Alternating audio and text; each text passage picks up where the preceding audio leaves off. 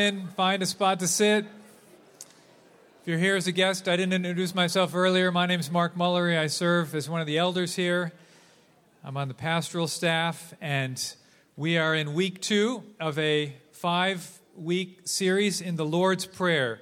We are intentionally beginning the year emphasizing prayer. We want, as a church, we want to grow in prayer. We want to grow as a praying church. We want to be a, more of a praying church the end of this year than we are at the beginning. And so we're, we're in a uh, 40 days of, of uh, prayer time, and we're learning about prayer through really the master prayer, the prayer of prayers, the one that Jesus taught us to pray, the one we call the Lord's Prayer. And this, this prayer, this is the prayer that launches a thousand other prayers. This prayer is not only a prayer that we pray and pray together, this is a prayer that's like sets a trajectory for other prayers. And if you want to know, each one of these lines is sort of like in the prayer, each one of these lines is sort of like an arrow, and it, it takes you in, in, a, in a direction. If you want to see how those arrows can take you, go to the bookstore after the meeting and get the Westminster Shorter Catechism for two bucks and read the last 10 questions that go through this prayer, and you'll find those trajectories there for you so that you can grow in using uh, this prayer not only in and of itself, but also as a, as a pattern for prayer. Last week, Seda was uh, preaching from the first uh, part of the prayer, and he explained to us that hallowed be your name. Hard to understand, a word we don't use very often, hallowed. Hallowed means when we pray that, we're saying, God, let your name be made holy. Let your name be glorified and honored and revered in our lives and in the world. Now, this morning we're going to hear part two of the prayer, and we're going to hear from Lou Gallo. And Lou and Lisa Gallo are people that have really lived, hallowed be your name, in their lives. They are people who have lived for the glory of God. And it's a joy to introduce Lou because some of you don't know him. Now, Lou served as a pastor here for 16 years.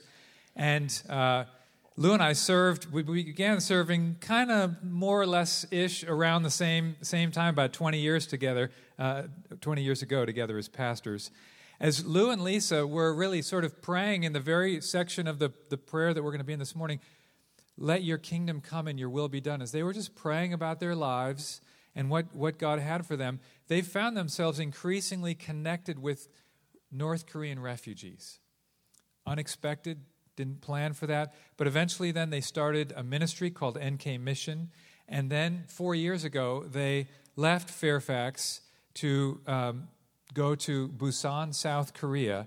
And they've been living and working there with North Korean refugee students since then.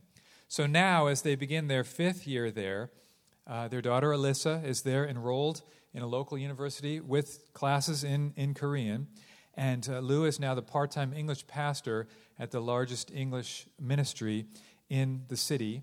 And Lou is going to come and speak. Now, one thing you need to know as he comes up, some people do something. They're not booing, they're looing. So I just want you to know they're. maybe we could short circuit it, but. no, you can't do that. Can't do that. Not booing, it's looing. Thanks, brother. Thanks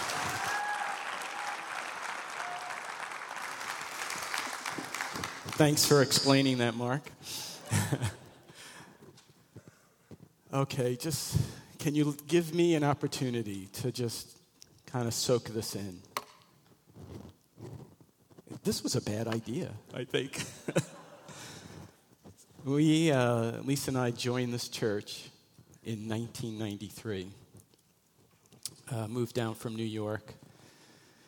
And uh, just recently, I was uh, thinking about and reading over the Charles Spurgeon quote talking about the perfect church.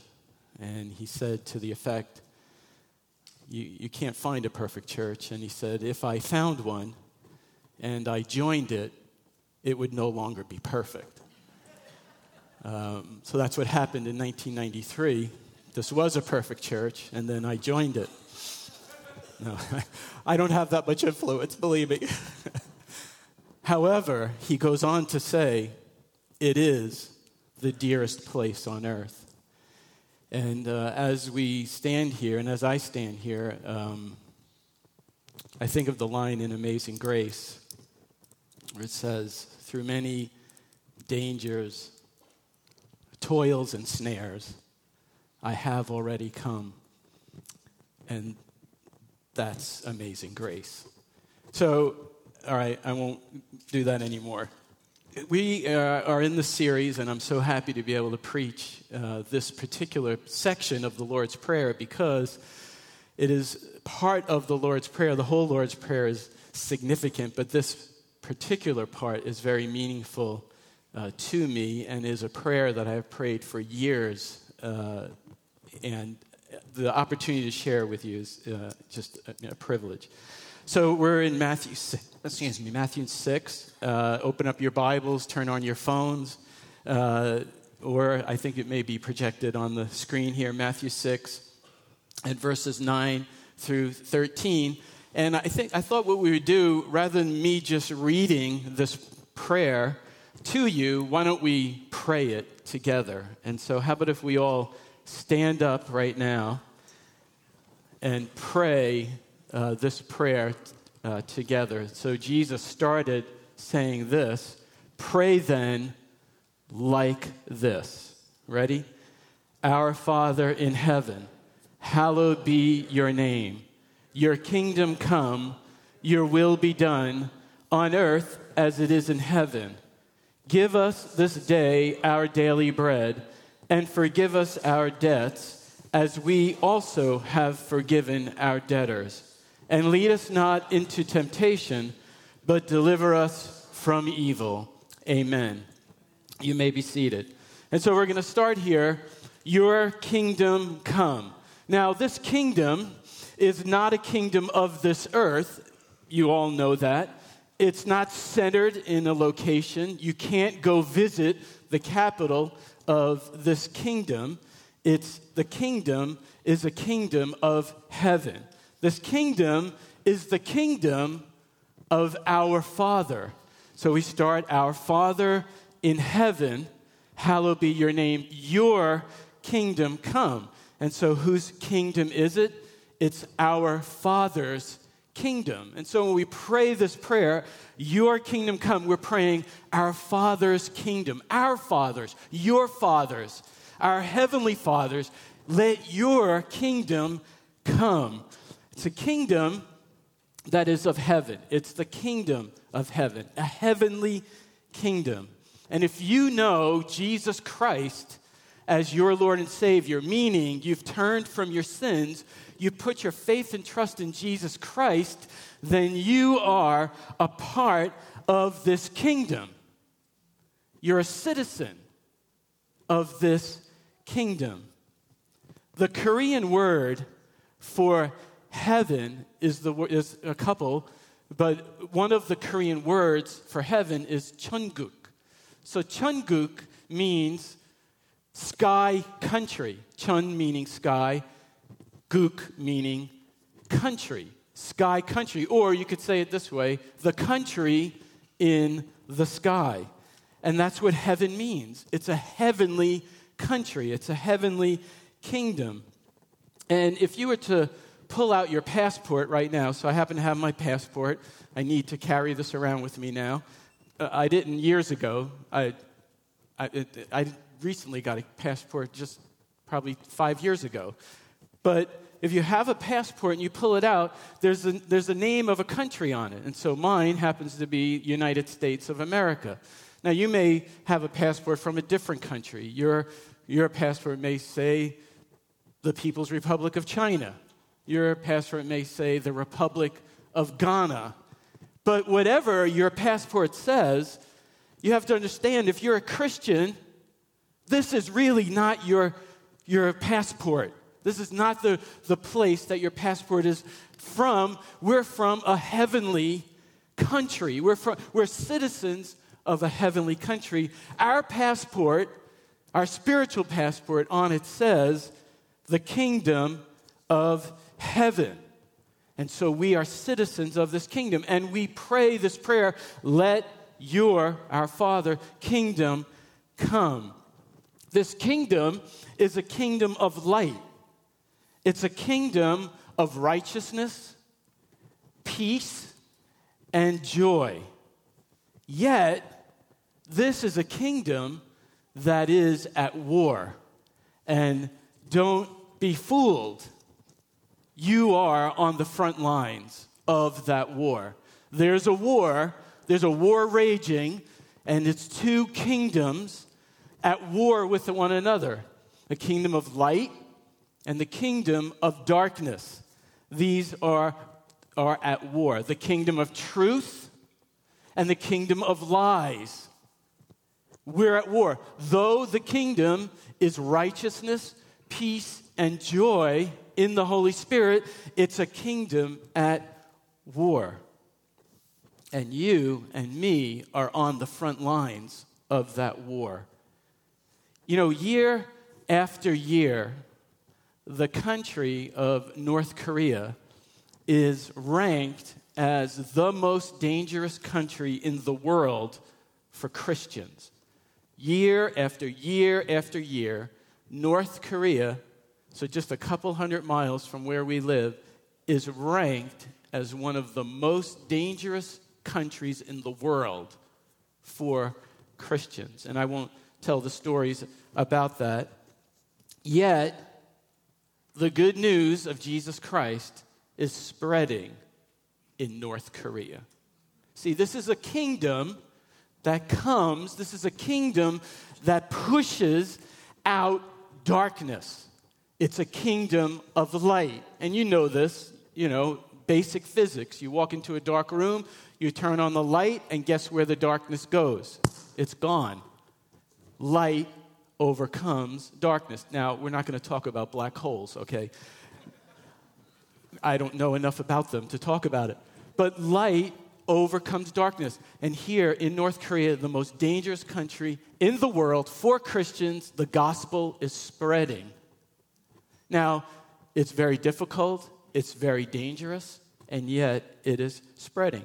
China, so our neighbor where we live, is cracking down on Christians. In fact, uh, NK Missions has a missionary uh, that we have brought to uh, work at a, a defector school. She works with us. She was traveling to Thailand. She was traveling through China, and she was detained. She wasn't staying in China, she was just passing through. They met her at the gate. She was going to Thailand, met her at the gate. They pulled her in. They brought her into an interrogation room, and when she walked in there, her life was laid out on a table. Pictures, comments that she had made, everything was just laid out right there. It was very frightening for her. China is cracking down on Christians. You may hear it in the news, tearing down churches and so forth, expelling, we know personally, missionaries who have been expelled from China. Yet, the reports are Christianity is spreading in China. This kingdom, this kingdom of heaven, this kingdom of our Father cannot be stopped. It is advancing. And where can we find this kingdom? And you could say, well, we can find it all over the world, but we just sang, and I'm sure you did during this Christmas season, far as the curse is found. Where is this kingdom found? Far as the curse is found. This kingdom is first found in us. This kingdom, the war, there's a war going on inside of us. There's a war for light and dark inside of us. It's not just outside of us, it's inside of us as well. But you can be sure of this the kingdom of God in our own lives will not be stopped. Now, it can be slowed down, it can be uh, you know, blocked here and there. We can make bad choices in our lives. But over the course of our lives, if you're a Christian, if you have the Holy Spirit in you, that kingdom can't be stopped. It will, it will overcome darkness. That's what kingdom, that's what this kingdom does. The kingdom of our Father overcomes darkness. It will push back the darkness first in our own lives, And so, in us, this kingdom will come in us, but it will also come through us. And how does that happen? How does the kingdom come through us? The next part of the prayer Your kingdom come, your will be done. Your will be done. So, how will it come? It will come by the king's will being done. So, our prayer is, Your will be done. So, because we're citizens of Chunguk, because we're citizens of heaven, the kingdom of heaven, we're under the king's rule. He's our king. God bless you. But who is this king? This king is our father, not some despot, not, not some disconnected ruler, not some far off person. This king is our father. And how is he our father? How is this king our father? Well, we heard it during communion, during the Lord's Supper. This king had another son. This king had another son. He had a perfect son, unlike us. He had a son that obeyed him perfectly, unlike us. This other son paid the penalty for our sin so that we could be called sons of our Father, the King. How is this King our Father? Because of his other son. How are we called sons of the King? Because of the other Son, the perfect Son. And I want to challenge you here this morning. If you don't know this Son, if you don't know this perfect Son, then you are not in this kingdom. You're not part of this kingdom that we're talking about, this kingdom to come in us and through us. You're not part of it. And I could tell you right near right now, everyone sitting here who is part of that kingdom wants you to be a part of that kingdom. And you can be.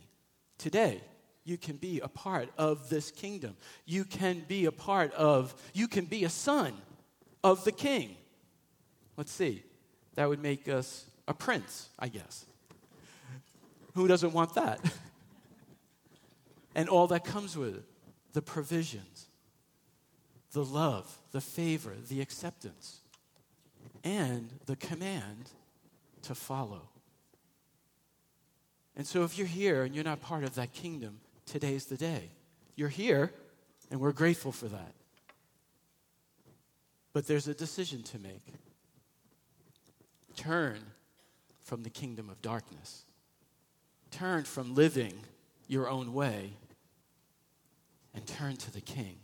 Turn to his Son, and be forgiven and washed clean, and find who it is that God made you to be a child of His, a son of the King. Amen? So, our Father, the King, calls us sons. And it's our trust in His Son that changes our citizenship. It changes us so radically. It changes us so thoroughly. The work of His perfect Son, that sacrifice, changes us so radically that we come and we say, Not my will, but your will be done. That's a radical change. We, by nature, are selfish. Me, by nature, I'm selfish. Yet that kingdom has come. And our prayer now is, let your will be done. And Jesus is not teaching us to pray as some detached teacher here. No, I mean, he prayed this very prayer when he faced his own death, as he wrestled with the Father. And he wrestled with him and he pleaded with him, crying out to him, If there be any other way, let this cup pass. And then he said, Sounds familiar here. Not my will be done, but yours be done. This prayer Your will be done is a prayer of humility. It's a prayer of selflessness. It's a prayer of dependence. Your will, not my will, but your will be done. Now, how can we guard against, you know, praying just to get something? You know, I want a better job. I want a bigger house. You know, I want a husband. I want a wife. You know, all good things, not bad things, but they can be selfish. They could be things that, that we want because they make us happy or we think they will make us happy. How can we guard against that? It's through this prayer. Not my will, but your will. Let your kingdom come.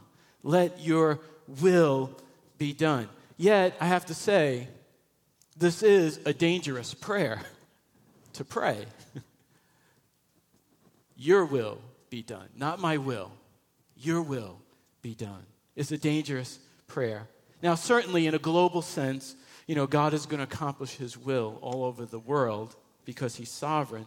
But first, this prayer is for us to submit to his rulership, his kingship in our own lives.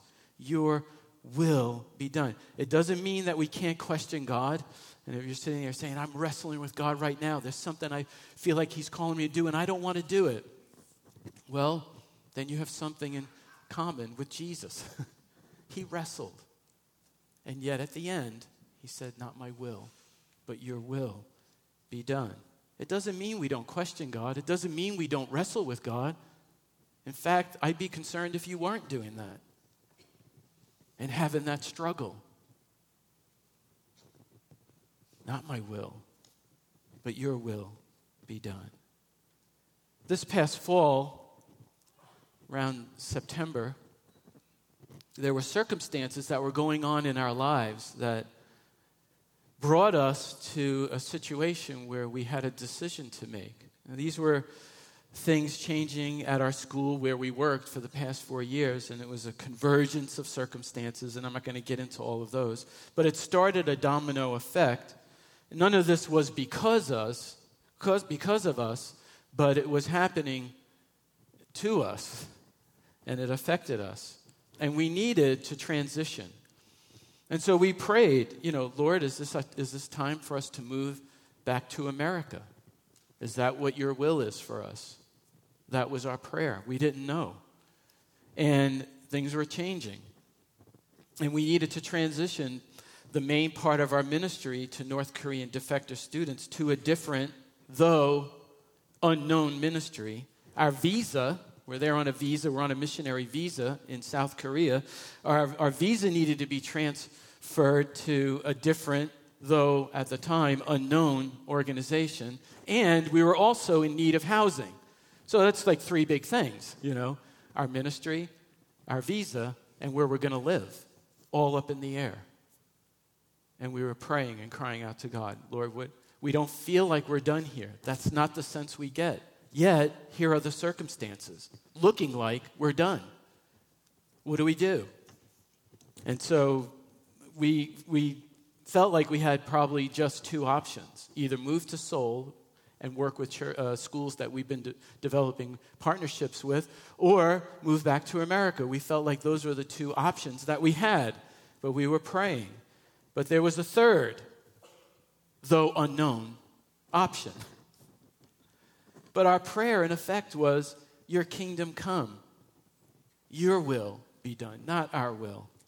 And within two months, and I have to say, November and December, every single need was met and met beyond our wildest expectations. Our ministry expanded. Come to the lunch afterwards, and I'm going to get into more details about that. But our ministry expanded.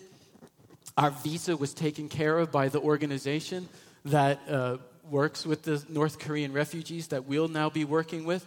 Our visa was taken care of.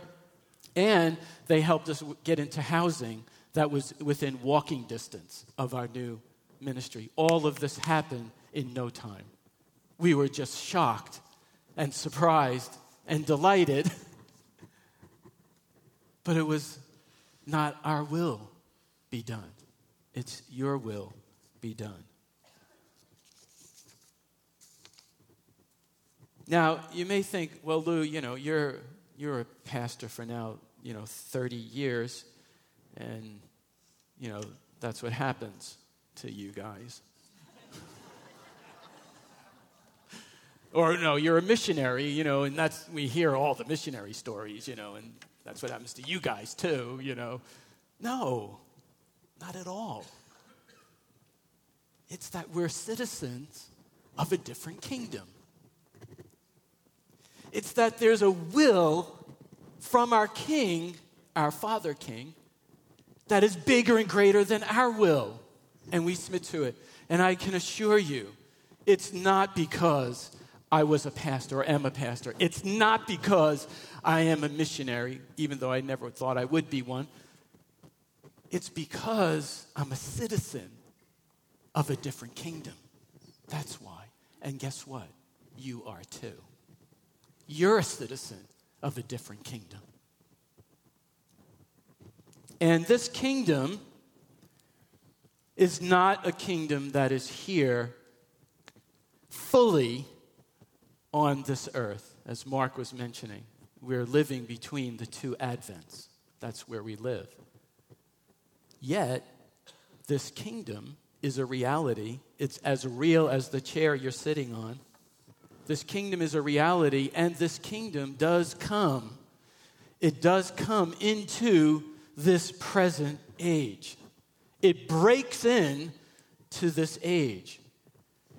And the prayer goes, Your kingdom come, your will be done on earth as it is in heaven, because it's a heavenly kingdom. What country's on your passport? The kingdom of God, the kingdom of heaven. That's what's on your passport. You're a citizen of heaven. Where's your home? Heaven. Are you there? No, you're not there. We're living here on this side of heaven. You know, let, let me just say something about this. Heaven is our home. So, what does that make us here on this earth? It makes us foreigners, it makes us aliens. That's what Paul said. You're aliens. This isn't our home. And a lot of times, you know, what we see, we think is all that there is. And yet it's not. In fact, the greater reality is in what we can't see. The greater reality is in the kingdom of heaven. And that kingdom comes to this earth. You know, every one of us are made in the image of God. And if you think about that, okay, your kingdom come, your will be done on earth as it is in heaven. What's going on in heaven right now? Perfection. Every one of us is made for heaven. Have you ever felt like you feel a little out of place?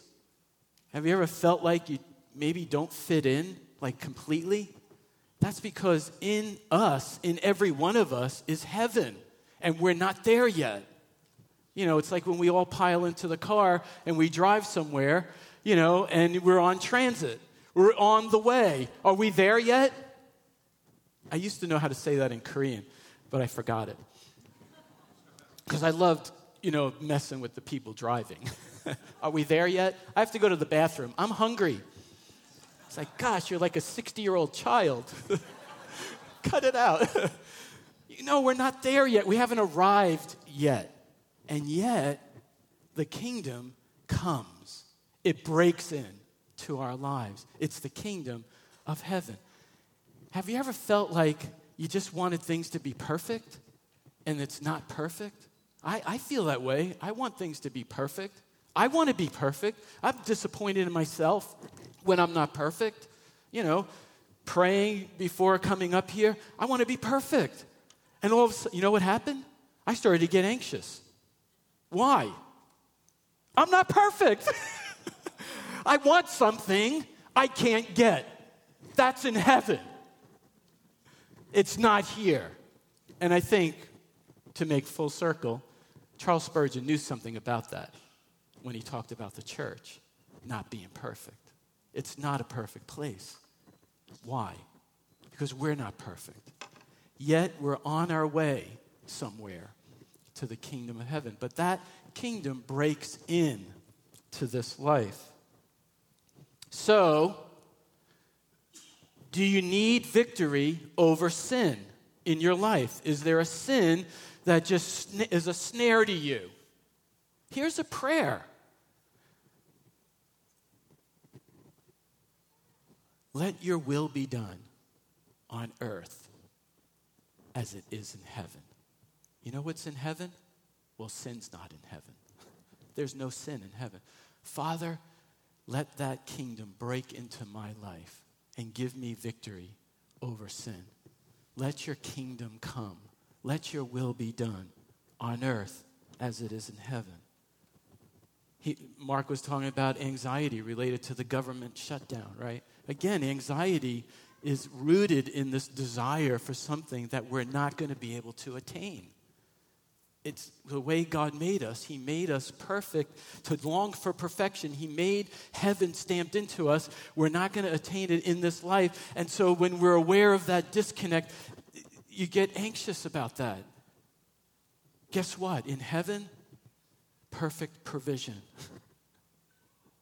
There's no need, there's no lack, there's no want. Father, break in. Your circumstances may never change, but you know what will change? The way you view them will change. The way you see them will change. And there can be righteousness, peace, and joy when this kingdom comes in our lives. So pray. Pray for heaven to come to earth. So, what can it look like? I want to talk briefly here. What can it look like when God answers this prayer? I want to tell you a little bit about Korea, okay? Because I think it's, there's a, it's a wonderful illustration of what it is that what I'm talking about here. The church in Korea as a major force is relatively young. As early as 1900, just 119 years ago, only 1% of the country's population was Christian. Just about 120 years ago. Now, 29% of the population is Christian. It is the largest religion in Korea in just over 100 years. According to uh, the Pew Research Center, 71% of Koreans living in America are Christians. It's, it's an astounding move of God. It's an astounding move of the kingdom of God coming to a country. Pyongyang used to be, it's the current capital of North Korea, was once called the Jerusalem of the East. And we have a, a map. And the Pyongyang revival, many churches were established in North Korea, and they sent missionaries and planted churches in the south part. It's kind of interesting, right? A place where now is it's the most dangerous place in the world for Christians at one time was sending missionaries to, to the southern part of the peninsula, planting churches. And one of the significant churches in Pyongyang was Jangdaehyun Church. Now, that may sound familiar to those of you who know us because we work at Jangdaehyun School, and the naming of the school and the church that's connected to it was intentional because this was a significant church at one time. It's gone, it's not there anymore. I'd like to think that we relocated it to South Korea for a time when we'll be able to replant it in North Korea where it belongs back. But this church, missionary uh, John McCune wrote in a letter about this. The work of the Holy Spirit here at the Jangdaehyun Church, where revival first broke out, would far surpass what we have read about the great revival in Wales and India. And that's a picture. That's a picture of the church in North Korea uh, back in, uh, and I'm not exactly sure the year that that picture was taken, but that's a, a picture of Jangdaehyun Church in North Korea. So now, the, some have credited. So, of course, in Korean War, the, the division of the, of the country, Korean War happening, uh, communism stamping out Christianity, but in the South, Christianity has flourished. Now, the, uh, there's a history of early morning prayer at, in Korea.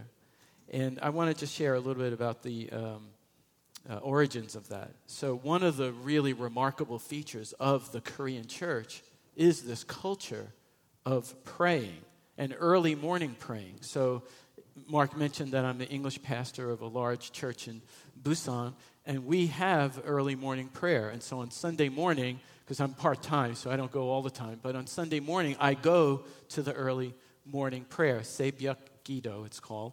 And we go to the early morning prayer, 5.30 in the morning, and the place is filled with people praying. But that, that started somewhere. It started at Jangdaehyun Church in Pyongyang. In 1907, the pastor of that church got up early and started to pray all by himself. And then people started joining him as he was praying early in the morning, praying, and more and more people joined him.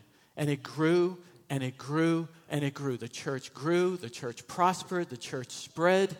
It spread into uh, to South Korea, but that practice of early morning prayer never changed, and it is it became a national movement and really an identifying feature of the Korean church.